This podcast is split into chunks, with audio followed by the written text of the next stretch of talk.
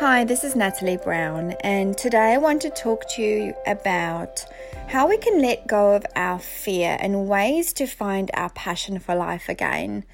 And over the last week or so, I've been working on um, integrating some new light code that's been filtering down from the universe, and I've been doing these beautiful lives on my private Facebook group.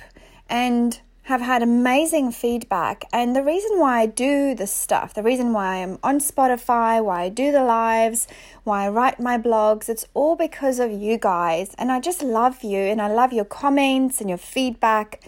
And so I just want to say thank you, thank you, thank you for all of you. You are awesome. So please keep sharing, please keep, you know, following my stuff and hopefully you'll find those golden nuggets that you so want and the content and everything that I'm putting out there for you.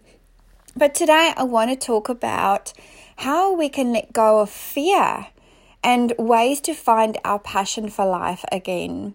So, fear is that very thing, that emotion that holds all of us back from achieving our success, from achieving our goals in life, from allowing us to live the best life and from being the best version that we can possibly be. And it's really important that we feel into every single moment. To find our passion, we need to feel into every moment instead of always thinking with our head. We have to lean into life with a happy heart and feel with our heart instead of our head. And in those moments where we lean in, and we feel that's when we can let go of fear and find our love, find our happiness. We have to allow ourselves to express ourselves through creativity because we are creative beings. We have to have this creative outlet, whether it be through dancing and painting and collaborating and you know, laughing, whether it any type of creative outlet that you can possibly think of. Allow yourself to do that and be moved by that which inspires you because inspiration is the catalyst to new ideas. It ignites the passion within you so that you can be this creator of beautiful things that you so desire and stay open to endless possibilities, that which brings excitement and joy, and that which nurtures your soul. You have to be adventurous with your wild, untethered heart and set yourself free often. Dance and laugh and love and be childlike and explore. And this all ignites your passion and sets aside your fears. Express yourself only as you can and share your magic. And the more you stand in your truth, the more you open to endless possibilities and opportunities, the more you open to love from within.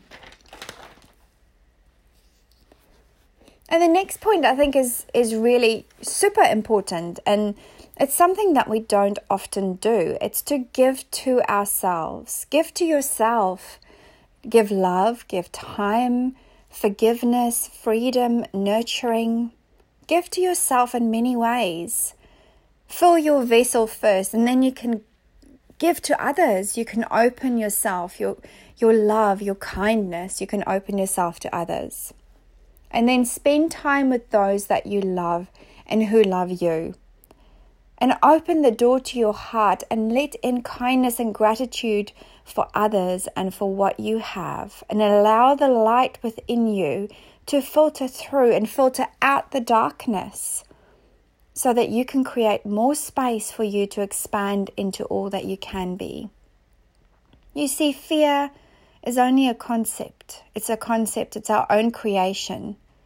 And from fear stems judgment, self doubt from fear stems anxiousness, anger.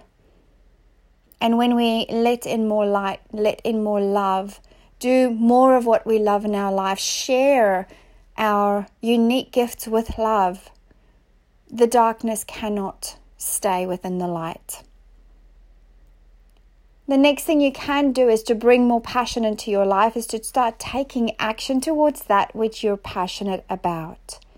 Stand strong and be confident in your abilities and in your magic. And know that passion comes from love.